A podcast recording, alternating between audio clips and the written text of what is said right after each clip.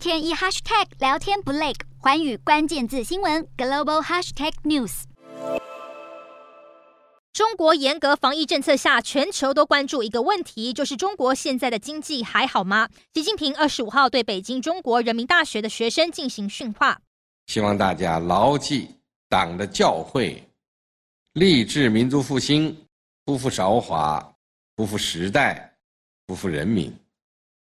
中国执行严格清零政策，伤害经济，要达成民族复兴的中国梦是否越来越远？为了拼经济，习近平在二十六号主持召开中央财委会第十一次会议，指出中国要全面加强基础设施建设，以保障国家安全，畅通国内大循环，促进国内国际双回圈，扩大内需。具体而言，中国中央财委会列出了以下要加强的基建项目，主要集中在交通、能源、水利方面，包括建立智慧电网、绿色低碳能源基地，完善油气管网，构建国家水网主骨架和大动脉，也要对资讯科技、物流产业升级，加强城乡基建以及国安基建，并提高应对极端情况的能力。这一大串基建项目需要巨额资金，财委会则强调要掌握基建的融资需求，拓宽长期资金筹措渠道，并加大财政投入，保障资金来源。在习近平宣示基建的消息出来后，中国 A 股创业板指数在二十七号收盘大涨百分之五以上，